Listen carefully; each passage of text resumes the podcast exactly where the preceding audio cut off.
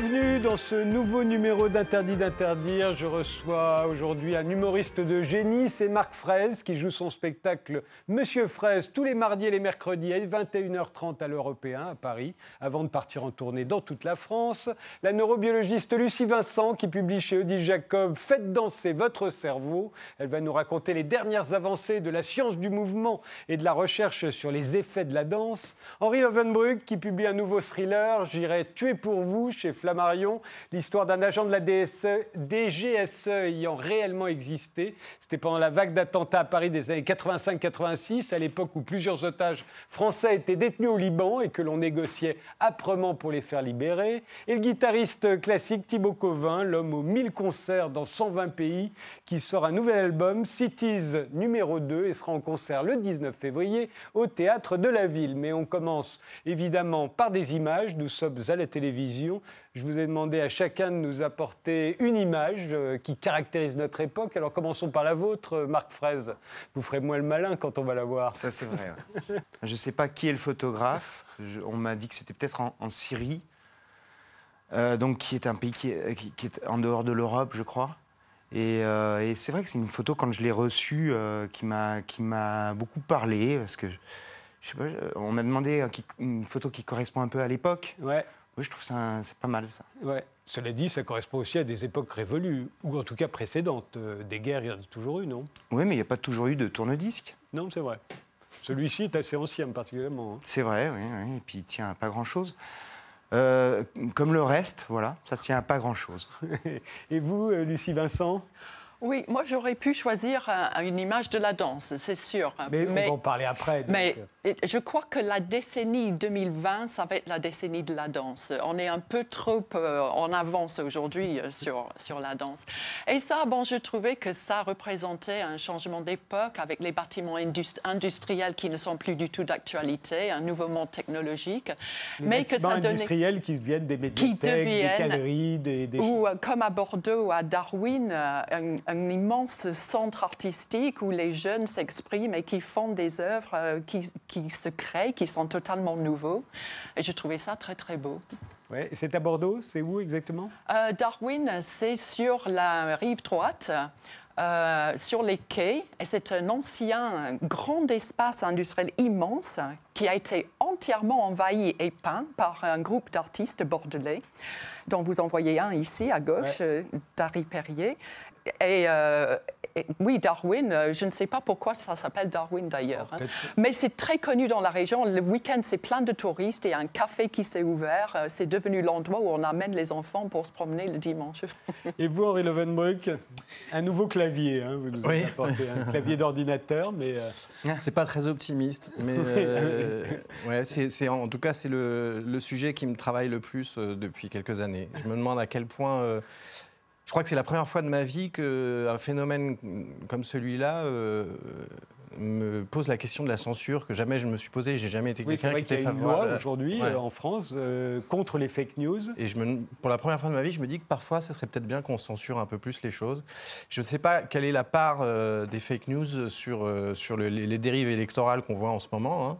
Est-ce qu'elles en sont l'expression ou est-ce qu'elles en sont la raison? Mais c'est vrai que c'est terrifiant quand on est. Moi, je suis très présent sur les réseaux sociaux parce que je communique beaucoup avec mes lecteurs et je vois des, news complètement bidons qui sont partagées tellement, tellement de fois, et y compris par des gens qui sont prendre au piège. C'est-à-dire qu'on a perdu totalement l'habitude d'aller vérifier les, sources des informations qu'on partage, et ça me fait peur. J'avoue que les fausses informations, ça a toujours existé. Hein oui, mais alors avant, elles étaient beaucoup moins partagées.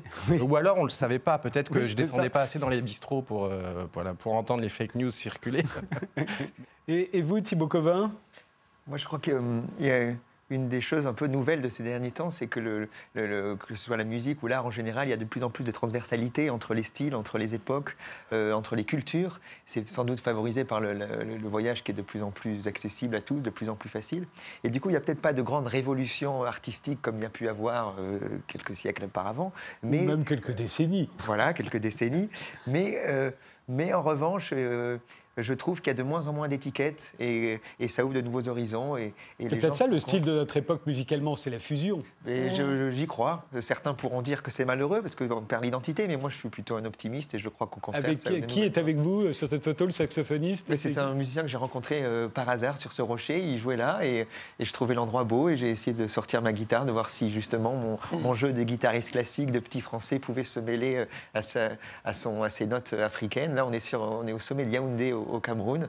Et puis, il y a ces- voilà, nos, nos deux cœurs qui sont pour l'instant à nos pieds, peut-être vont se mélanger et puis nos notes euh, vont s'envoler. euh. Il faut voir que Euh, dans votre album, vous êtes en duo avec des gens qui ne sont pas du tout dans le, dans le classique, d'ailleurs. Oui, c'est ça. C'est ce que dont donc, je- Eric Truffat, par exemple, euh, euh, qui est jazzman, et on, on en parlera tout à l'heure.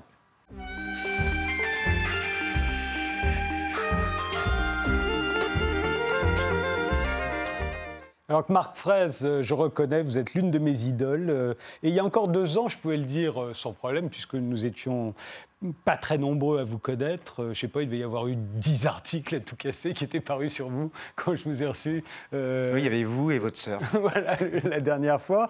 Et, mais alors là, tout a changé. Euh, Vous vous retrouvez à l'européen, euh, vous vous retrouvez en couverture de sortir le guide de Télérama, vous vous retrouvez dans le monde, vous vous retrouvez en quatrième de couverture de Libération. Qu'est-ce qui s'est passé? Vous avez couché Je suis là en plus. oui, oui, d'accord. Mais là, là, vraiment, c'est par fidélité. Mais parce que j'étais dans les premiers. Enfin, dans les- j'ai des moyens de pression maintenant pour, pour venir. mais- non, mais qu'est-ce qui s'est passé? Vous avez fait soudain l'effort que le, certains vous reprochaient de ne pas avoir fait depuis euh, 15 ans déjà, que vous, vous étiez pourtant sur, les, sur toutes les scènes de France à travailler le personnage de Monsieur Fraise. Non, non, non, euh, Le, le seul truc qui a pu se passer, en fait, euh, non, il n'y a rien de changé. C'est juste que j'ai pris mon temps et puis qu'à un moment donné, Tout le monde a compris. il fallait quand même que ça finisse par plaire ou je sais pas. mais- Non, non, c'est une question de. j'ai- jamais été pressé, donc euh, c'est peut-être ça qui fait la différence aussi. C'est que euh, là, moi, je suis arrivé à Paris il y a trois ans. Donc là, on est en vitrine. Ouais. Et euh, qu'au bout de trois ans, ben, j'ai le droit euh, à des belles salles et à des belles promos. je trouve que ça va même vite. Ah, vous trouvez, vous? Ah ouais. Ouais. Et, et est-ce qu'il y a un peu un rapport aussi avec le fait qu'on vous a vu dans plusieurs films? On vous a vu d'abord dans Problemos, euh, avec Eric Judor et Blanche Gardin. euh, on vous a vu dans Au Poste de Quentin Dupieux. euh, on vous a vu même dans Le Redoutable euh, de Michel Azanavicius. Est-ce que c'est le fait de se compromettre tout à coup avec le grand cinéma? Est-ce que c'est ce qui fait que vous auriez fini par attirer l'attention des médias? Non, non, mais je me suis pas compromis. J'ai juste fait ça pour l'argent. Non, non. Il paraît que vous l'avez bien fait. Et en plus, je- on me dit que je l'ai bien fait. Donc Oui. euh, voilà. je- euh, Alors c'est sans doute lié, mais euh, je crois que ce qui paye euh, dans l'histoire, c'est que j'ai jamais changé mon fusil d'épaule. Vraiment. je- Oui, ça fait maintenant fais- 17 ans. Je fais que ce que je sais faire. Vous- 17 ans que vous travaillez ce personnage, hein, Ouais. Monsieur Fraise. Celui-là, ouais, Que vous le- vieux là. que vous le travaillez, mais alors vraiment assidûment, puisque à peu près comme Thibaut Covin, vous avez dû donner à peu près 1000 spectacles. hein, Facilement, ouais. Facilement. Euh, vous dans toute la France, lui dans le monde entier, mais ça ne saurait tarder, je- j'en suis sûr, pour le reste du monde. Et, et que vous travaillez ce personnage euh, sans, sans- véritablement, sans jamais, jamais en avoir désespéré?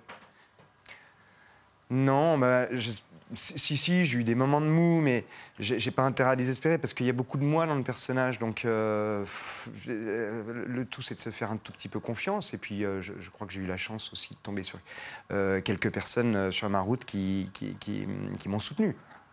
Artistiquement, enfin, une, des fois, une seule personne suffit. hein. Ouais. Mm. Ouais. Alors il faisait que les gens sachent, vous ne faites pas de vannes. N'y a pas de sketch. Ah il y en a eu au j'ai- début. J'ai hein, pas pensé ça. J'ai oublié. J'aurais peut-être dû. Ça, ça aurait été plus vite. Ça aurait peut-être été plus vite. Il n'y a pas de vanne, il n'y a pas de sketch. Euh, Vous faites rire au fond avec rien.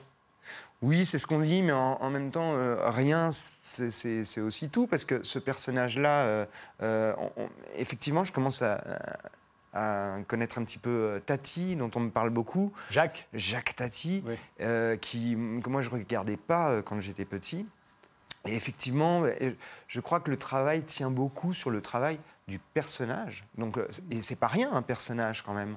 Et ce que, ce que je- ce que je dis souvent dans la presse, c'est que je suis un amoureux, moi justement, de ce personnage qui va être construit sur la longueur, qui va être euh, vraiment euh, taillé. Mais là où il est particulièrement original, et c'est là où je dis que vous faites rire avec rien, c'est que vous êtes capable de faire absolument, mais mourir de rire sur du silence, sur euh, une mimique, sur des répétitions. C'est très très difficile d'être drôle en répétant toujours la même chose. En fait, il suffit d'énerver les gens. Vous pensez Faut que bien les ça énerver avant. Moi, je pense après, que vous, êtes gênant.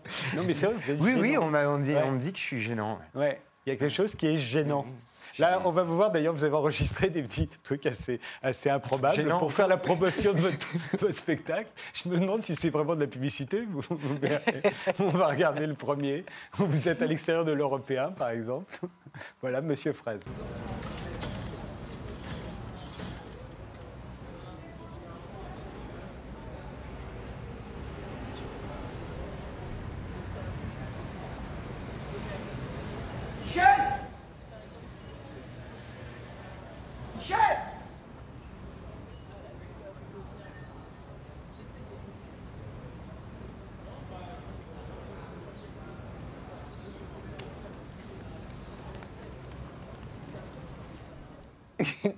Ça n'a l'air de rien, mais c'est exactement votre spectacle, en fait. hein, moi, je- Sauf que mon spectacle est beaucoup plus long. Oui, c'est bien pire.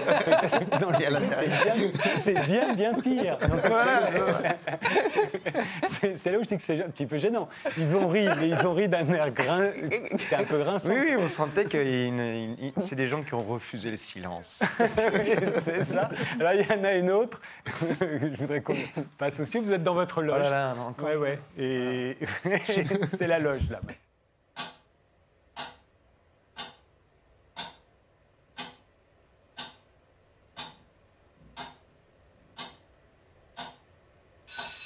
Ah. Au travail. Moi, c'est le. C'est le mercredi. Oui, parce que vous ne jouez que le mardi et le mercredi. Et je suis sûr que c'est Que- volontaire. Je suis sûr que c'est volontaire. Mais, mais c'est pas que. C'est je joue le mardi et le mercredi. énorme. Et c'est déjà pas mal, non. C'est au réflexe de dire que. C'est comme tous ces gens qui, qui ont choisi euh, d'avoir un week-end de deux jours. c'est leur choix. hein. Et- mais vous êtes sérieux quand vous dites ça, parce que Ah vous oui, vraiment. détestez quand même, et vous l'expliquez assez largement sur scène d'ailleurs. Pour vous, c'est pas, euh, Un plaisir. c'est pas un plaisir. Non, quoi. c'est mon travail. je peux comprendre ça moi-même. Non, C'est pour ça que ça parle à, à- à des gens aussi. hein. C'est, euh, Euh, ouais, beaucoup de gens n'aiment pas leur travail. hein. ouais. Ou en tout cas, ne le ferait pas s'il n'était Si- pas payé pour le euh, faire. Non, non, non. non. Ouais. Après, c'est des passionnés. Ça les regarde. L'étymologie Ça les de- regarde. hein. l'étymologie de travail, c'est torture. Tripalium. je, J'ai étudié là-dessus. C'est effrayant. je vois qu'on est entre spécialistes. Euh, les humoristes aujourd'hui euh, font participer beaucoup de public. Ils aiment beaucoup créer du lien, etc. etc. Euh, vous, vous mettez plutôt en opposition avec le public. Je me souviens d'ailleurs, euh, au théâtre de l'Archipel, je vous avais vu chasser quelqu'un de la salle. Il n'était pas parti tout seul? Ah non, non, non, vous l'aviez véritablement invité à partir. Ah oui, c'est vrai, je Et il était ça. parti, il, était, il avait quitté la salle, il est finalement revenu. Hmm. Euh, à un moment, on aurait pu penser que c'était un compère, pas du tout. C'était vraiment quelqu'un que vous aviez viré. Et euh, c'est quand même toujours un petit peu risqué, ça. Oui, je fais, je fais plus ça. euh, Ah. Parce que là, les, les avait les- places sont devenues chères, donc je ne peux, plus- je peux plus me permettre. Non, non, euh, oui, effectivement, je- mais euh, je- non, j'ai- j'aime pas trop dépendre du public euh, dans le sens où. lui- Pour manger, vous voulez dire. Comment? Pour manger. Pour manger. Non, mais lui, lai- lui laisser, lui laisser la, la possibilité de s'exprimer, euh, c'est, pour, pour moi, c'est un peu casse-gueule. hein, euh, Vous faites un truc qu'aucun humoriste, à ma connaissance, ne fait, et même n'a jamais fait dans l'histoire de l'humanité. Vous quittez la salle.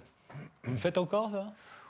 Enfin, c'est, c'est cinq minutes, hein, c'est pas plus. Ah, Mais c'est énorme. Cinq minutes, il part de la salle, il sort de la salle. Oui, mais je donne une bonne raison, je vais chercher un catalogue.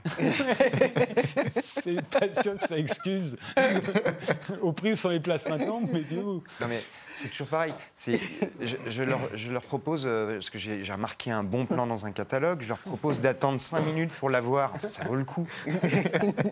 En général, euh, vous m'aviez dit ça d'ailleurs, une certaine vous me disiez, euh, euh, euh, si on devait faire la différence entre vous et les autres humoristes, les professionnels, on va dire, euh, c'est qu'ils veulent, absolument avoir l'air d'assurer tout le temps. Oui, Ils assurent vrai. dans tous les deux. Et vrai. vous, vous êtes celui qui n'assure pas. Ah, mais je l'avais remarqué ça déjà il y a 17 ans quand je m'étais intéressé à ce milieu des humoristes. J'avais trouvé ça étonnant euh, cette euh, volonté euh, très rapide quand on entre en scène de vouloir. euh, euh, Faire rire. Non, mais rassurer le public en lui disant tout va bien se passer, rassurez-vous, je suis très drôle. Euh, en plus, je me suis aperçu que c'était pas souvent euh, Si drôle que ça. évident que- que- que d'être drôle. Et, euh, et, et- et voilà, je m'étais dit, mais pourquoi on n'a plus de- de- d'anti-héros, de, de- de gens qui sont là et qui, euh, qui tremblent en arrivant? Lorsque j'étais passé chez Laurent Ruquier, euh, À l'époque de- à l'époque d'On ne demande qu'à en rire, qui était une émission où, qui était un, un- euh, voilà, on Une sorte est- de on- télécrochet pour télécrochet pour humoristes. Euh, Et pareil, tout le monde, alors qu'on on- on transpirait tous de se dire oh là là, on va passer à la télé, tout le monde voulait ce costume de celui qui va assurer de toute façon. Et, et vous-même êtes devenu très célèbre à ce moment-là, provisoirement, hein, puisque vous avez claqué la porte assez vite, avec des silences de 45 secondes à l'époque qui, qui gênaient tout le monde, y compris le jury, qui ne savait pas du tout. D'ailleurs, ils parlaient pendant que vous, vous- faisiez votre silence, tellement ils avaient l'impression, ils ne savaient pas où se mettre. Quoi. Ben, c'est vrai qu'ils étaient, euh, ils, ils conna- ils connaissaient peut-être pas bien cette forme-là, euh, alors qu'elle elle, elle existait déjà. hein, euh, pour moi, c'est du clown. hein. C'est juste qu'à la télé, on n'en voit pas beaucoup du, du clown. Non. Moi, ça, ça remonte vraiment à, à Mr Bean, un personnage comme ça. On l'a vu sur nos, nos- sur nos écrans, les petits, éc- petits écrans, mais, mais euh, la place du clown, elle n'est pas évidente en télé, puisque le, rythme imposé euh, ne s'y prête pas, en fait. Vous avez commencé par travailler euh, comme groom dans un hôtel, comme Spirou. Mhm. Ça vous a appris quoi pour le métier qui est devenu le vôtre aujourd'hui? Que travailler pour, euh, que pour l'argent, euh, c'était pas évident. Vous en gagnez plus à l'époque, non? J'en gagnais plus au black. Le pourboire est net d'impôts, là. Ah oui Ouais. Oui, mais bon, enfin, vous savez, dans votre métier maintenant, il y a des moyens de faire du, du black aussi. Ah bah, surtout sur cette chaîne, non? Non, vous êtes pas- là, vous n'êtes pas payé. Je, si on vous a dit que vous étiez payé, c'est une erreur. Mais, mais, Le euh, débat va s'écourter. mais je peux vous dire qu'on peut faire du black en étant. Vous vivez où aujourd'hui Euh, Parce que vous avez toujours l'air de- d'être pressé de rentrer chez vous. Mais c'est où chez vous? Alors, je vais vous le dire, mais c'est la dernière fois parce que ma femme me reproche de dire où je vis. Euh, On habite un petit village qui s'appelle Bourvillain, à côté de Cluny, euh, en Saône-et-Loire. Et c'est vrai que c'est pour, pour moi le, le- le- le- le deal un petit peu avec ce métier-là, c'est de pouvoir euh, décrocher complètement euh, la moitié de la semaine et être avec femme et enfants, Mais vous faites chien quoi dans et votre break. petit village Vous faites quoi dans votre petit Je village m'ennuie. Ouais, le temps est long. Et c'est chouette. Et ouais, ça, ça m'aide à recharger les piles et puis, puis, puis à m'occuper de choses futiles. Je change beaucoup de pommeaux de douche, par exemple. voilà, c'est des petites obsessions comme ça, mais ça m'oc- ça m'occupe. minimum. Je comprends que vous soyez, soyez aussi hilarant quand vous êtes à Paris. Même que, que deux fois par semaine. Donc ce sont les mardis et les mercredis à 21h30. Oui, alors, à l'européen euh, malheureusement, je suis aussi prolongé en décembre. Ah. Euh, et là, ce sera le jeudi, vendredi. Je vais devoir tout me recaler, ça va être compliqué. mais- Et après, tourner dans toute la France en plus. Euh, L'année prochaine. Mm. Mais vous, Non, mais j'ai hâte, hein, c'est vraiment. vous ne savez pas pourquoi ça a mis 17 ans pour avoir un peu de notoriété, mais je crois que l'époque vous a attrapé en, en fait. Ouais, c'est possible. Oui. Ouais, c'est possible. Non, mais j'ai toujours écouté beaucoup ce qui se passait aussi. Et euh, voilà, je- tout ce dont euh, de- vous avez parlé tout à l'heure, sur les portraits, les, les photos qu'on a vues, tout ça, ça, me- ça me parle. quoi. J'ai peu de culture, mais, euh, mais c'est vrai que je suis, une- je suis un- je suis très sensible à l'ép- à l'époque. Eh bien, l'époque euh, vous le rend bien. euh.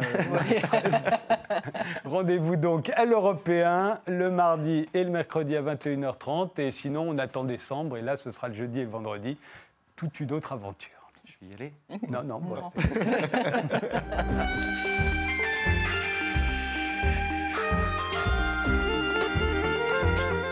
Thibaut Covin, donc le guitariste classique aux 1000 concerts dans 120 pays. Vous les avez vraiment compté, les concerts euh, et les pays J'ai l'impression d'ailleurs qu'il y a je- 3-4 ans, on disait déjà 1000 concerts dans 120 pays. À croire que depuis 4 ans, J'ai arrêté. arrêté. Je change les pommeaux de douche aussi. c'est ça. En tout cas, vous n'avez pas arrêté jusqu'au bout puisque vous sortez un nouvel album chez Sony, euh, Cities. C'est le numéro 2, il y en avait déjà eu un. euh, vous consacriez chacun des morceaux à des villes du monde que vous avez visitées. Là, vous passez passé par euh, New York, Rio, Tokyo euh, euh, et le Cap Ferré. Pas tout à fait une city, le Cap Ferré, mais c'est là que vous avez tourné votre clip. Et comme dans cet album, vous n'êtes pas tout seul, vous rencontrez des musiciens de jazz, des sopranos du classique et Mathieu Chédid, donc avec qui vous partagez ce morceau, un morceau de vous, mais qu'il interprète, à tel point qu'on croit presque que c'est un clip de Mathieu Chédid. On va regarder tout de suite un extrait.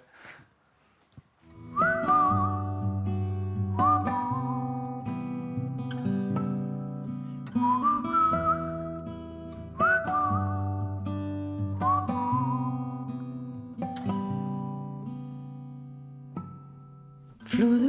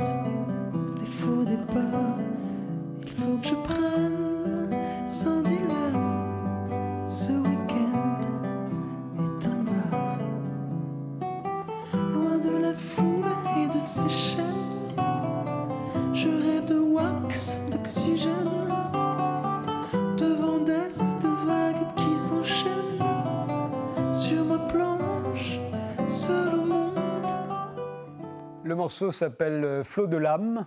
Euh, c'est vrai qu'on dirait un peu un clip de, de Mathieu Chédid. Euh, il a la réputation, euh, parmi les chanteurs français, d'être un très bon guitariste. Mais alors, par rapport à vous, il est comment euh, Quand vous jouez de la guitare l'un à côté de l'autre, euh, lequel est le meilleur? Finalement, la, la- la- la- la guitare est un instrument extrêmement décliné. Et... Ça veut dire que c'est lui. Non, mais on, joue de la, on joue tous les deux de la guitare, mais pas la même guitare. Et c'est ça qui nous a plu, et à lui et à moi, c'est d'essayer de, de mêler nos deux mondes. Et alors, pourquoi Euh, vous, la vôtre, vous la tenez comme ça, euh, Ouais, à l'espagnol, on va Ouais, dire, et la- lui comme ça, un peu à l'américaine Euh, C'est parce qu'il est plus petit seulement. Voyez, c'est juste une question de taille non, non, non, non, parce que parce que moi j'ai un jeu de guitariste classique, et c'est-à-dire je joue avec les doigts. Et, euh, Lui, pas avec les doigts, lui. Et lui, je joue avec le Mediator, comme les Ah, guitaristes oui. électriques. Et donc, du coup, euh, du coup euh, de cette spécificité découle toute la Il paraît que vous avez été le recordman, que vous êtes toujours le recordman des, des grands prix internationaux reçus avant l'âge de 20 ans. Euh, Vous en avez reçu 13, je crois. euh, Et on arrive à 36 si on compte aussi les deuxièmes prix, troisième prix ou les prix spéciaux que vous avez accumulés par la même occasion. C'est un peu le Björn Borg de la guitare. Oui, c'est vrai que dans, dans la- quand on est musicien classique et qu'on a ce souhait de, de se faire connaître, de faire carrière, de, de jouer, de donner de vrais concerts, on se doit de passer par ce tremplin.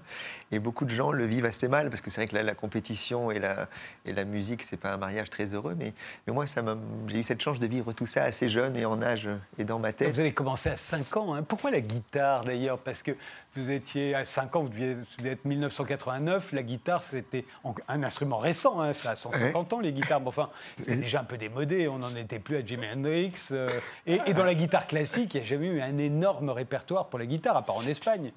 Ah, bah, ça, c'est des a priori, mais, Oui. euh, mais euh, pour moi, la, Permettez-moi d'en faire état. Euh, pour moi, la, la- la guitare est intemporelle et c'est cette, cette- ce- cette chose que je revendique. Elle est aussi euh, sans étiquette. Ça rejoint un peu la petite image que je présentais tout à l'heure. Et donc, euh, j'aime cette, euh, ce, ouais, ce côté euh, hors du temps qui est toujours et jamais à la mode. Et, euh, et la guitare classique par rapport au répertoire, en effet, on a un instrument assez jeune par rapport au violon et au piano et les grands génies qui existaient avant la naissance de notre instrument n'ont bien évidemment pas écrit pour nous. Mais au-delà des transcriptions qui marchent joliment, il y a aussi de grandes pièces écrites aujourd'hui. Il y a eu ce répertoire espagnol très fort, mais aussi dans beaucoup d'autres pays. Et ce que j'aime, moi, par-dessus tout, c'est les pièces pour guitare classique écrites aujourd'hui. Et, euh, et je crois en la guitare classique comme un instrument vraiment de- du 21e siècle qui, est- qui est nourri de, de cet éclectisme euh, et de ces diversités. Euh, Quand on joue de la guitare, les six cordes, on est en contact direct avec la note, hein, avez-vous expliqué. euh. C'est pas le cas, par exemple, euh, quand on joue du piano, euh, quand on... Oui, je, je trouve que la plupart des instruments, il y a toujours un- une passerelle entre, entre le, son et, l'interprète. Euh, quand le violoniste a l'archet, le, le pianiste a la touche, le, le marteau. Euh, mais la guitare classique a cette chose-là, on a ce sentiment de modeler le son, de le toucher, de le, Directement. de le sculpter, clairement. Ouais. Et, et- et du coup, c'est pour ça que c'est un instrument très, très sensible au final. Est-ce que euh, votre guitare, là on vous voit, est-ce qu'elle est aussi précieuse que le sont un certain nombre de violons dont jouent les grands virtuoses aujourd'hui, euh, euh, qui sont des, des violons Ouais. qu'on leur a prêtés parfois, qui sont assurés très cher? C'est le cas aussi pour les guitares? Oui, moi je, je suis très attaché bien sûr, d'autant que c'est créé par un luthier dont le travail m'est très proche, qui s'appelle Jean-Luc Joie, qui est un mélange entre un chercheur. Ah, donc un il l'a créé pour vous Oui, tout à voilà, fait. C'est pas comme les violonistes Non, qui, le- achètent des, ou qui, en- qui louent ou qui empruntent des Oui. instruments qui ont euh, Non, 300 parce que le- 400 ans. La, la guitare, euh, en général, bien qu'il y ait des exceptions, en général, euh, meurt après quelques années. Elle s'ouvre pendant 2-3 ans, puis peu à peu, elle meurt. Et, et c'est- fin et, et précis. Mais si on a une oreille très attentive, on se rend compte que bien souvent, les guitares qui ont une vingtaine d'années sont moins performantes que, que les- lorsqu'elles étaient plus jeunes. Même, Votre- si, même si on n'y a jamais touché, Ouais, ouais, ça s'use.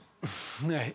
ouais. Votre album, euh, donc, c'est Cities, numéro 2. On vous y voit avec euh, Eric Truffaz, avec le regretté Didier Locoud, euh, qui joue avec vous. Ils sont très nombreux à se relayer euh, auprès de vous dans cet album. Et vous serez le 19 février au Théâtre de la Ville, tout seul, là, comme d'habitude ou- Euh, mais justement, l'idée de ce disque était de changer mes habitudes. En effet, j'ai voyagé, j'ai joué beaucoup de concerts seul. J'aimais ce tête-à-tête avec le public. Mais là, j'ai eu envie de mettre en avant des rencontres, toujours au travers de duos, l'intimité d'un moment ensemble. Et, et donc, au Théâtre de la Ville, il y aura quelques invités euh, du disque. Eh ben, écoutez, on va faire une pause, là, expliquer ça à Monsieur Fraisse, parce que lui, c'est toujours euh, tout seul, tout seul, tout seul. quoi, hein. Il y en a que pour lui quand on va le voir. On se retrouve tout à l'heure.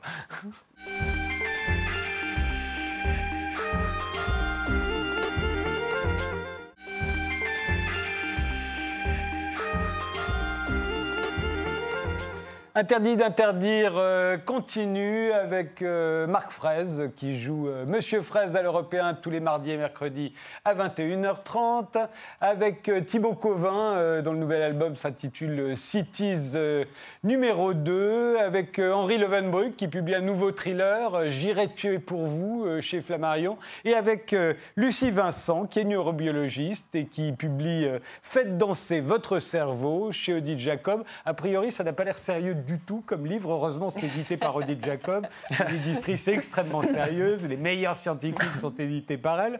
Euh, donc, euh, évidemment, on, on se dit il doit y avoir quelque chose dedans, mais reconnaissez qu'a priori, comme ça, on se dit euh, c'est du coaching personnel que vous faites là. Ah oui, non, mais pas du tout. hein. Comme euh, les autres livres que j'ai écrits, j'ai trouvé mes, euh, mon inspiration et mes sources dans la littérature scientifique. Et Ouais. j'ai écrit le livre uniquement parce que j'ai trouvé des choses tellement étonnantes. Il y a une sur- révolution, dites-vous, qui est en Oui. train d'avoir lieu Oui. dans la science du mouvement Oui. et, et dans la recherche sur les effets de la danse. Oui, c'est ça. Et je me suis dit, il faut que le monde le sache. Et le monde. euh, euh, en, en gros, on pourrait dire que vous avez découvert, enfin vous peut-être pas, Non. moi j'ai découvert en le lisant que le corps est intelligent et que le cerveau est physique. Ben, merci. C'est exactement ce que je voulais faire passer. Voilà. Et, euh, Mais une fois que je sais ça, en quoi ça change ma manière de me servir de mon cerveau et de Et mon non, corps mais l'autre bonne nouvelle, je pense, qui sort de toute cette recherche, c'est que tout ce qu'on se disait pendant des années et des années, que si on ne souffrait pas en faisant de l'exercice, que c'était même pas la peine, mais ça, c'est fini aujourd'hui. Et on se rend compte que ce message, en fait, ça fait beaucoup de tort. Parce que beaucoup de gens se disent, Ah, puisque c'est comme ça, je ne vais pas bouger du tout. Je vais rester dans mon fauteuil. Et aujourd'hui, on voit les résultats. Donc, euh, Mais danser fait du bien au corps, on s'en doutait, Ouais. mais ça fait du bien au cerveau. absolument, oui. Mais Ça, c'est plus difficile à C'est plus quand même. difficile à comprendre peut-être, mais quand euh, on sait qu'il y a des, des, des nerfs partout, hein, il y a des terminaisons nerveuses dans tout le corps, hein, et dès qu'on commence à bouger une partie du corps, on envoie des informations au cerveau. Alors la danse, c'est une façon ex- extrêmement élaborée de bouger son corps. Alors à partir de là, on peut concevoir qu'on est en train d'envoyer des messages un peu complexes au cerveau quand on commence à danser. Oui. On le voit bien, il se- il s'envoie des messages un peu complexes. un peu partout, je l'accorde. Mais la- la- c'est la coordination du corps qui est importante. Si vous réfléchissez, c'est quand la dernière fois que vous avez appris une coordination complexe de votre corps. C'est probablement quand vous avez appris à marcher. Et on voit que les petits, ils mettent beaucoup de temps à apprendre à marcher. On ne se lève pas pour commencer à marcher. Mais une fois qu'on l'a acquis, ben, c'est ça. Et on se croit à peu près armé pour la vie euh, avec ça comme mouvement. Et on, arrête. Mais on s'est rendu compte que cette euh, coordination complexe, informe une partie du cerveau qu'on appelle le cervelet, qui est le petit chignon derrière. Et le cervelet, quand il a de nouveaux mouvements à coordonner, il crée de nouveaux réseaux pour que ça devienne automatique. C'est pour ça qu'aujourd'hui, quand vous marchez, vous ne dites pas, tiens, pied droit, pied gauche, avant, à côté, etc. Ça se fait automatiquement. Mais si je voulais vous apprendre à danser un pas de rumba, par exemple, on mettrait probablement une bonne demi-heure pour que vous ayez les bases, parce que vous n'avez jamais appris à le faire. Et beaucoup de gens, ils arrivent pour les cours de danse, ils disent, ah ben moi, je ne sais pas danser. Mais je dis non, parce que vous n'avez pas appris. Il faut apprendre avant de savoir le faire. Et pourquoi? C'est parce que le cervelet a besoin de prendre tous ces nouveaux mouvements qu'on est en train de mettre ensemble et de les coordonner. Alors très bien, vous me dites, c'est très beau, bravo cervelet, on est content pour vous. hein. Mais ça va beaucoup plus loin que ça. Et c'est à partir des recherches d'un neurologue américain qui s'appelle Jeremy Schmarman. Et lui, il avait des patients avec des lésions du cervelet. Alors, d'habitude, on s'attend à avoir des problèmes de mouvement, de coordination comme je viens de vous expliquer. Mais lui, il a vu que quelquefois, ces patients, ils avaient des problèmes de gestion des émotions ou alors euh, de problèmes de, de stratégie, de logique. Et il se dit, mais comment ça se fait que ce bon vieux cervelet, qui est là pour coordonner nos mouvements, que tout d'un coup, euh, il a des problèmes de, de grande déprime? Il doit y avoir d'autres choses qui se passent dans le cervelet en dehors de la coordination des mouvements. Il a entamé toute une voie de recherche qui a été maintenant reprise par plusieurs chercheurs importants dans le monde entier. Donc, ce n'est pas juste un fou qui suit sa route, c'est- quelque chose qui est reconnu. Et il nous explique qu'en fait, la programmation de mouvement dans le cervelet, ça permet de intégrer des concepts physiques du monde et que ces concepts sont relayés dans les réseaux cognitifs et émotionnels. C'est la même chose quand on danse euh, en étant adulte. Voilà la conclusion. Bravo. Ce que vous dites, c'est que euh, on danse pour séduire depuis des milliers d'années. On est tous au courant qu'on a longtemps séduit de cette manière-là. Et encore aujourd'hui, quand on danse, les images que, Mm. que nous voyons euh, de gens en train de danser, souvent, ça, ça consiste aussi à se séduire ou en tout cas à, à mimer la séduction. Mm. Mais vous, vous conseillez aussi de danser au travail. Vous pensez même qu'il serait très bon de danser, que le- les dirigeants d'une entreprise dansent ensemble, qui dansent avec leurs employés. Vous savez qu'aujourd'hui, il y a des lois contre le Oui. harcèlement sexuel, notamment au bureau, qui interdisent ce genre de pratique. D'abord, la danse, oui, pour la séduction, c'est vrai, mais pas que. Dans toutes les sociétés du monde qui ont existé, qu'on connaît, on danse. Et pas que pour séduire. On danse aussi pour des rites de passage à la puberté, par exemple. On danse pour soigner. On danse pour une insertion sociale. On utilise la danse à, beaucoup de, choses différentes.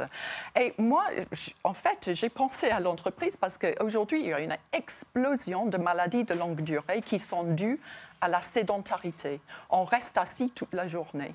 Et donc, euh, je me suis dit, mais pourquoi pas danser? J'ai fait une étude en Australie pour faire danser euh, les gens euh, en leur disant, il suffit d'apprendre un pas par jour. C'est tout.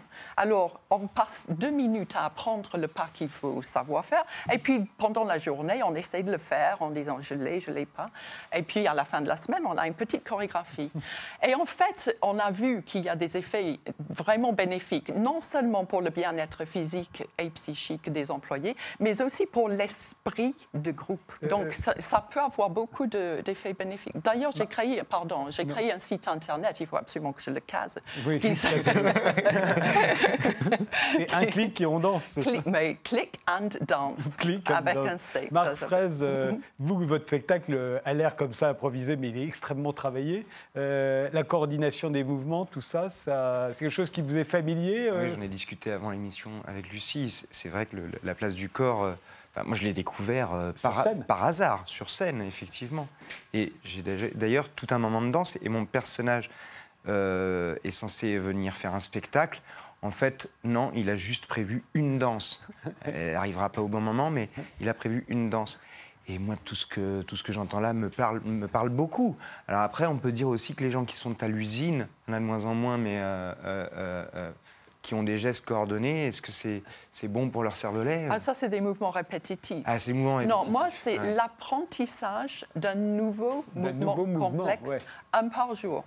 C'est facile Donc, comme prescription. Un par jour. Oui. Ouais. Et, mais est-ce que les danses sont des spécialités vous, vous allez dire, on ne rentrera pas dans les détails de chacun, mais vous dites que danser la salsa, Mm. par exemple, ça peut stimuler euh, le système immunitaire. Est-ce Mm. que euh, les danses, en fonction de la complexité des gestes, Ben ont oui. des fonctions différentes? Le rock, euh, ce serait différent de la valse? Et la valse du tango? Mais absolument, chaque, chaque danse a une attitude, a toute une, une ambiance qui va avec. Et ça va avec un petit peu ce qu'on disait sur le travail sur scène. On sait aujourd'hui que la prise d'une certaine posture, ça crée un environnement hormonal particulier dans le corps. Si je me mets en position dominante de passo doble, je suis tout de suite très testostéronique. D'ailleurs, vous l'avez senti, vous a fait peur. vous avez eu peur hein euh, si, bon, il n'y a pas de danse de position de défaite, mais si je me mets en position un peu recroquevillée et enfermée, là, j'ai un environnement hormonal de stress qui se crée. Et donc, la position du corps est très importante. Je vais me Et- et- redresser. Ouais, ouais. et donc, chaque danse, effectivement, amène Mais le fait que depuis plus de 40 ans, maintenant depuis le jerk, on- il n'y a plus de danse à deux quasiment. euh, Mais c'est la euh, tragédie. Et voilà, on danse seul dans là. les boîtes de nuit, on danse seul. euh, Mais- Est-ce que ça veut dire, est-ce que c'est bien pour le- parce qu'on se connaît mieux soi-même ou euh, Mm. est-ce qu'on y perd énormément à ne plus danser à deux? Ah, On perd beaucoup, je pense. hein. Ouais. D'ailleurs, euh, je dis que je crois que c'est. euh, c'est pas pour, euh, pour des couples qui ont des problèmes, mais pour prévenir des problèmes, apprendre euh, cette autre conversation Oui, parce avec que vous son dites on accède au cerveau de l'autre en dansant avec lui. Exactement. C'est une Ouais. autre façon d'accéder au cerveau de l'autre. La parole, bon, en général, les conversations qu'on a sont un petit peu stéréotypées. hein. Mais quand on commence à danser, wow, c'est toute une découverte. D'ailleurs, c'est très curieux quand on voit des gens arriver pour apprendre à danser. Et puis, on- bon, ils sont très businessmen, très confiants, etc. Et puis, on dit, bon, on va apprendre, euh, bon, pas de n'importe quoi. Et tout de suite, c'est quelqu'un d'autre qui est là. C'est, il change totalement de personnage. Faites danser votre cerveau, c'est paru chez Odile Jacob et Click and Dance. Donc, Oh, thank you. c'est pour entrer directement en contact avec le cerveau et la danse de Lucie Vincent.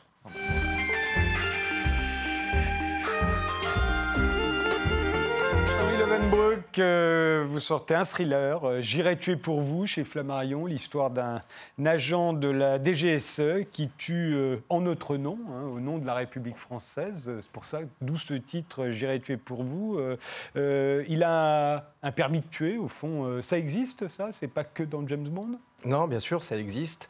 Euh, c'est même, euh, on le sait tous que ça existe. Oui, on, le fait dit pas, semblant de pas trop le savoir parce que c'est. On pense que c'est seulement les autres, dans les autres pays qu'on tue comme ça. Oui, mais on sait, on sait tous très bien, si l'expression raison d'État est apparue, c'est qu'on est tous conscients que par moment, euh, voilà, nos dirigeants sont amenés à le faire. On l'a beaucoup fait à une époque. Ce qui est euh, intéressant, c'est que l'ordre vient toujours de tout en haut, et ceux qui l'ont le plus utilisé ne sont pas forcément ceux qu'on croit. Oui. Mais oui, il y a une cellule au sein de la DGSE qui maintenant est connue. Il y a eu un livre il y a, il y a quelques années euh, qui est sorti à ce sujet. euh, Oui, mais il y a on très peu de temps, il y a un an et demi, voilà, ce serait ça. François Hollande qui serait dans, dans ce Et voilà, les voilà. plus. Voilà. A- Et aux a- États-Unis, ce serait Barack Obama, justement. Absolument. Et euh, bon, c'est difficile de comptabiliser on, euh, pour chacun, mais Surtout que c'est des nombres qui sont tout petits, hein. c'est-à-dire que voilà, on- moi la première fois que j'ai essayé de rentrer dans le détail avec la personne que j'ai interviewée pour écrire ce livre, euh, je m'attendais quand je lui ai dit mais tu as tué combien de personnes euh, pendant ta carrière, je m'attendais à avoir des vrais chiffres. En fait, ça tient sur les doigts d'une seule main, hein. donc c'est pas des voilà, c'est oui, pas mais il y en des- a peut-être plusieurs, des, on a des des agents qui ont permis de tuer. En général, il y en a 4 ou 5 en moyenne. hein. Il y a- il y en a quasiment jamais plus de 5 dans cette cellule. Et, et pourquoi euh, précisez-vous que c'est inspiré d'un personnage réel que vous avez longuement longuement interviewé, euh, tout en ajoutant que vous avez changé plein de choses, parce que c'est un roman. euh, euh, c'est- comment expliquez-vous cette espèce de chantage au réel? On pense tous que c'est mieux si ça a été vécu par quelqu'un,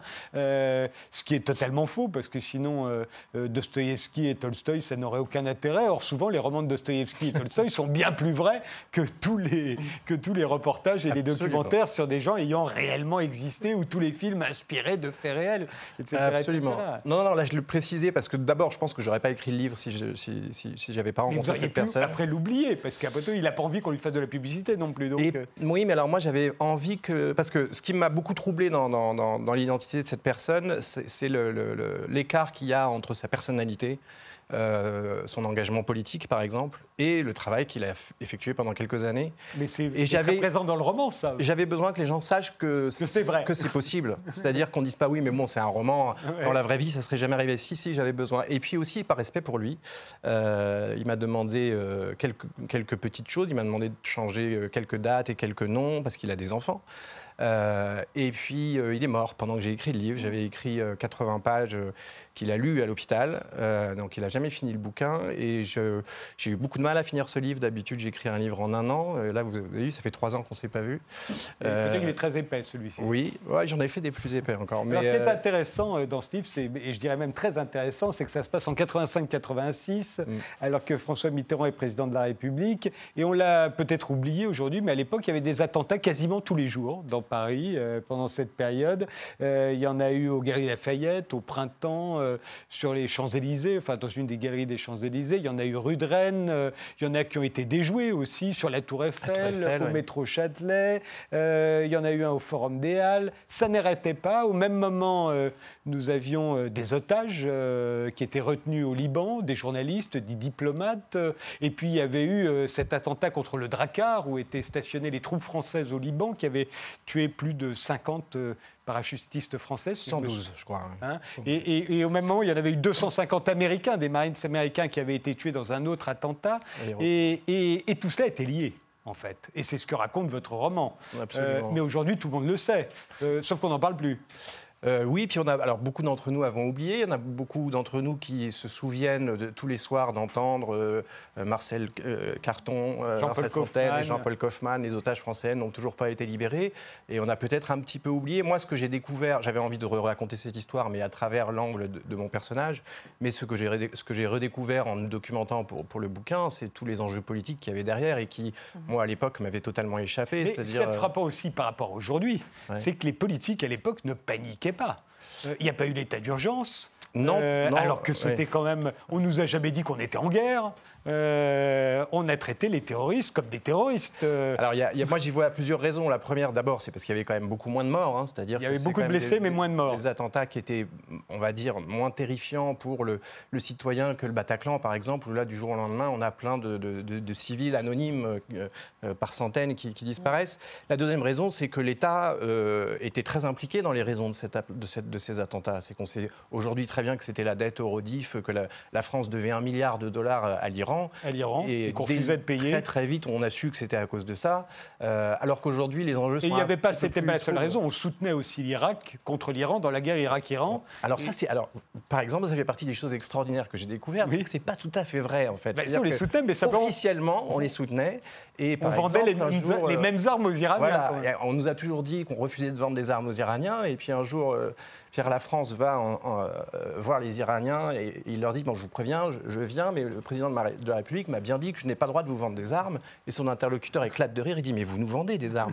Simplement, vous nous les vendez plus cher qu'à l'Irak. On veut juste que vous nous les vendiez au même prix. Mais ça, c'est des choses qu'on a oubliées ou voilà, qu'on n'a pas su. Mais Et- et moi, ce, alors, qui est ce qui le plus terrible, je trouve, c'est de voir à quel point les- les- les, euh, les- le, le temps politique euh, détruit le temps judiciaire. C'est-à-dire Mm. que les enjeux électoraux, de, parce que euh, je tape sur tout le monde dans le livre, hein, la droite, la gauche, euh, ils sont tous pareils. C'est-à-dire qu'ils sont, tous nos gouvernants sont toujours dans une temporalité électorale qui parfois nuit énormément euh, au travail des policiers, au travail des juges. Euh, le juge Boulouk a fini par se suicider tellement il a été écœuré par la façon dont les choses ont été gérées. Quoi. Euh, Il y a un et de vos qui personnages qui, dit d'ailleurs que les, les guerres de religion n'existent pas, sont toujours des histoires de fric déguisées. Bien Et sûr. on le voit bien, en l'occurrence, là, dans ce qui se passe à ce moment-là. Tous ces, ces attentats à Paris, au Liban, les, les prises d'otages, euh, euh, les enlèvements, euh, tout ça, euh, au fond, euh, on pouvait croire à l'époque, on a pu penser que c'était religieux, c'était les chiites à l'époque contre, contre nous, euh, et en fait vous dites non, c'était euh, que du fric. Et j'en suis persuadé aujourd'hui- encore aujourd'hui. et c'est aujourd'hui, Pareil. Je suis persuadé que les exécutants et les victimes, eux, ont l'impression d'être euh, les soldats d'une guerre de religion. Mais euh, il va de soi qu'il y a des enjeux économiques bien plus grands et que je ne suis pas certain que les, gens qui financent ces attentats le font pour des raisons religieuses. Euh, voilà, il faudra que j'écrive un deuxième livre pour, pour, le, le- pour, pour aller plus dans les détails de l'actualité d'aujourd'hui. Mais euh, alors, en revanche, que la religion soit utilisée comme un outil pour que des exécutants soient prêts à aller se faire sauter, euh, ça, c'est- ça c'est sûr. Et puis que de notre côté à nous, on utilise aussi cette raison-là pour essayer de mobiliser le, le- le public et l'électorat, ça, ça À l'époque, on, négociait avec les terroristes, on négociait avec les preneurs d'otages, on négociait même avec le pays qui était derrière les preneurs Mm. d'otages, puisqu'on le sait, c'était le Hezbollah qui détenait nos otages, c'était l'Iran qui était derrière le Hezbollah, euh, l'Iran qui voulait récupérer euh, la dette au REDIF, qui, euh, les- le milliard de dollars que l'on avait gardé. Et, euh, et- et à l'époque, le pouvoir n'hésitait pas à négocier euh, avec l'Iran et l'opposition aussi. Est-ce que vous racontez dont on avait vaguement entendu parler à l'époque, mais visiblement vous avez des preuves aujourd'hui de dire ce que vous avancez, c'est que l'opposition, je me souviens qu'à l'époque Jacques Chirac est le leader de l'opposition, d'ailleurs en 86 il va remporter les législatives et devenir le premier Premier ministre de la cohabitation avec, euh, avec François Mitterrand, président de la République, et, et d'après ce que vous racontez, l'opposition, donc le RPR, fait tout pour faire capoter les négociations afin que les otages ne soient pas libérés avant les élections, et donc ils promettent de donner davantage si on ne libère pas les otages maintenant, si on les libère après les élections. Euh, vous avez des preuves de tout ça? Ah oui, ça a été, c'est largement documenté d'ailleurs. hein. Oui, oui, Bon. je sais, bon, j'aime mieux quand même que vous le disiez. Oui, bien sûr. Et puis euh, les, les, les, les, les- les partis adverses l'ont raconté. Ils ont même donné les noms. hein. On sait très bien qui sont les, que- quelles sont les personnes. Mais il faut savoir que les, Mitterrand a fait exactement la même chose deux ans plus tard. C'est-à-dire que deux ans après, il y avait l'élection présidentielle et que lui avait les moyens, en graciant Nakache, de faire libérer les otages plus vite. Euh, il a bien vu que l'enjeu politique était grand et il, s'est vengé. Il a fait exactement ce que Chirac lui avait fait deux ans plus tôt. euh, voilà. Et vous savez celui qui est le premier qui l'avait fait, en tout cas là où c'est documenté, c'est Richard Nixon, qui, euh, avant les élections de présidentielles de 68, il est candidat et c'est Lyndon Johnson qui est président. Et, ils, font capoter, retarder, ils torpillent les négociations qui ont lieu à Paris sur la guerre du Vietnam pour que surtout euh, la guerre du Vietnam ne s'arrête pas avant les élections pour qu'afin qu'il puisse être triomphalement élu. Mm, C'est terrible. Ce qui a mis fin à tout ça, euh, heureusement, je pense que c'est le- l'entourage de Jean-Paul Kaufmann et de sa femme en particulier, mais aussi tous les journalistes qui étaient autour et qui un jour ont tapé du poing sur la table en disant Bon, il faut absolument maintenant que toutes ces histoires politiques s'arrêtent. Il y a quand même des hommes derrière qui sont emprisonnés depuis plus de deux ans euh, au Liban.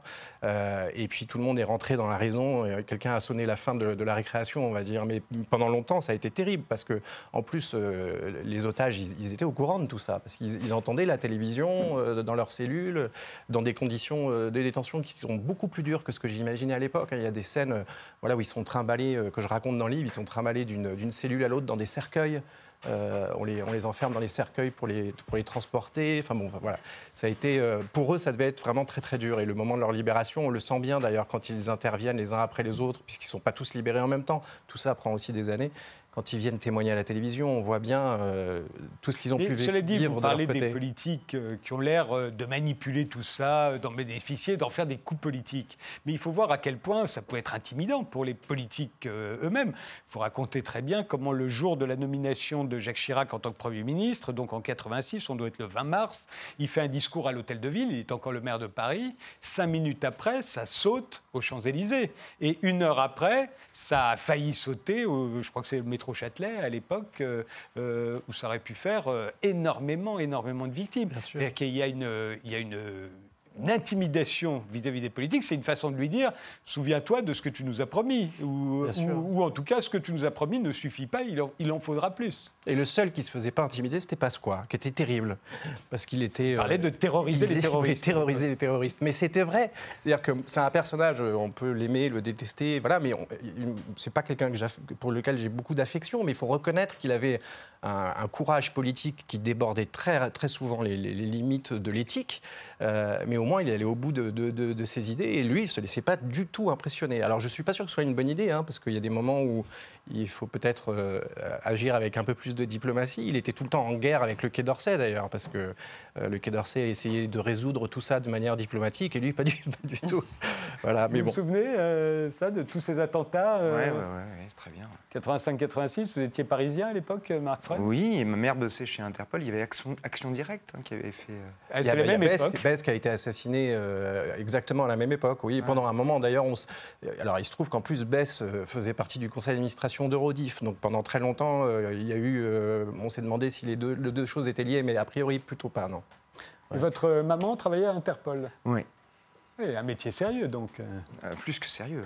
hein. Euh, non, elle est. Oui, longtemps. Lucie Vincent, euh, vous êtes- Ouais, je me rappelle bien de cette époque. Oui, j'étais en France déjà et euh, les otages en particulier tous les soirs à la télévision. Et puis quand Jean-Paul Kaufmann a été libéré, il, il habite dans la région bordelaise. Absolument. Oui, je l'ai, euh, je l'ai vu dernièrement. Il a écrit un très joli texte pour le décès d'un ami en commun, Jean-Marie Amat. euh. Mais et- c'est quelqu'un avec beaucoup de gravitas Il, encore. il- il hein. raconte même d'ailleurs à un moment quand il parle de vin de de vin avec les, avec les, les- les preneurs d'otages. Il a- pendant, sa, pendant sa détention, il a expliqué euh, le Bordeaux, etc. Mm. Et le- l'un des preneurs d'otages lui dit Mais vous buvez du vin? Et Kaufmann dit Ben oui, pourquoi? Il dit Mais c'est interdit par la religion. Et Kaufmann dit Mais je ne suis pas musulman, moi. Ah bon? Mais pourquoi vous n'êtes pas musulman? Une scène très étonnante. Parce que les, Ka- Kaufmann fait partie de ceux qui, euh, Hawke aussi, euh, ont écrit des, des- des livres ensuite pour témoigner de tout ça. ouais. Oui. Thibaut Covin, vous n'étiez pas né, vous? J'avais un an. les souvenirs sont vagues. Souvenir vague. Il y, a, quelque chose qu'on a oublié aujourd'hui, c'est qu'à l'époque, euh, tout le monde veut absolument que ce soit surtout pas le Hezbollah, euh, que ce soit euh, les FARL. Qui seraient euh, là, qui voudraient faire libérer Georges Ibrahim Abdallah, qui à l'époque est détenu dans les geôles euh, françaises. Euh, ce serait lui, forcément lui, qu'on voudrait libérer, ce, ce seraient ses frères qui fomenteraient des attentats dans Paris.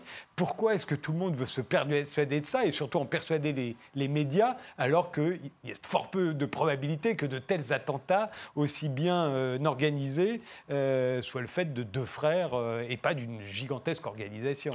Pour des raisons euh, politiques. Alors d'abord, la, CIA, euh, ça a arrangé plutôt la CIA que, les FARL soient accusés plutôt, plutôt que, le Hezbollah, Euh, mais même jusqu'au bout de l'histoire. C'est-à-dire que même, sur le procès, même d'un point de vue juridique, on n'est jamais remonté jusqu'au donneur d'ordre. On s'est contenté de juger les exécutants, qui étaient tous des petits maghrébins euh, recrutés euh, par le Liban, mais le Liban et l'Iran n'ont jamais été dans, dans ce procès-là. Les seules personnes qu'on a accusées, c'était des petits maghrébins et euh, je pense qu'on est en train de faire la même chose aujourd'hui. Et c'est là qu'on que- commence d'ailleurs à demander aux- à nos euh, compatriotes musulmans de condamner publiquement les Absolument. attentats, parce que s'ils ne les condamnent pas publiquement, ça voudrait dire qu'ils les approuvent, euh, et eux seuls. hein. Les Et- autres ne sont pas concernés, comme si aujourd'hui, suite à l'attentat de Pittsburgh, euh, tous les, les protestants et les catholiques devaient euh, publiquement Assumer. dire nous condamnons cet attentat, parce que sinon, ça voudrait dire qu'ils le soutiennent. Euh, ça nous paraîtrait absurde. Or, c'est ce qu'on a demandé à partir de cette euh, Et c'est aussi parce que c'était euh, des coupables visibles et qu'il vaut mieux donner au public euh, un visage aux coupables. Alors quand, le coupable est invisible, c'est-à-dire quand c'est des enjeux financiers énormes comme ceux euh, qui étaient euh, voilà, entre la France et l'Iran, le public aurait- avait besoin de visage. Mais Vous savez, à, à chaque fois qu'on a un attentat, on a envie, enfin moi non, mais les gens ont envie de voir le visage du terroriste. Quoi. On a besoin de l'incarner, le mal. Euh, et donc je pense qu'il était beaucoup plus facile d'incarner les petits poseurs de bombes maghrébins plutôt que les grands décideurs qui étaient derrière. Merci tous les quatre d'avoir participé à cette émission. Je rappelle que Marc Fraise joue Monsieur Fraise tous les mardis et mercredis à 21h30 à l'Européen avant de partir en tournée dans toute la France. Faites danser vos cerveaux, le livre de Lucie Vincent est paru chez Odile Jacob. J'irai tuer pour vous, le roman d'Henri Lovenbruck est édité chez Flammarion. Et Cities euh, numéro 2, l'album de Thibaut Covin, euh, est sorti chez Sony. Euh, il l'interprétera au Théâtre de la Ville le 19 février. Pour les autres dates de concert, je conseille de se reporter sur votre site officiel. Merci de nous avoir suivis jusque-là. On se retrouve très vite dans un nouveau numéro d'Interdit d'interdire.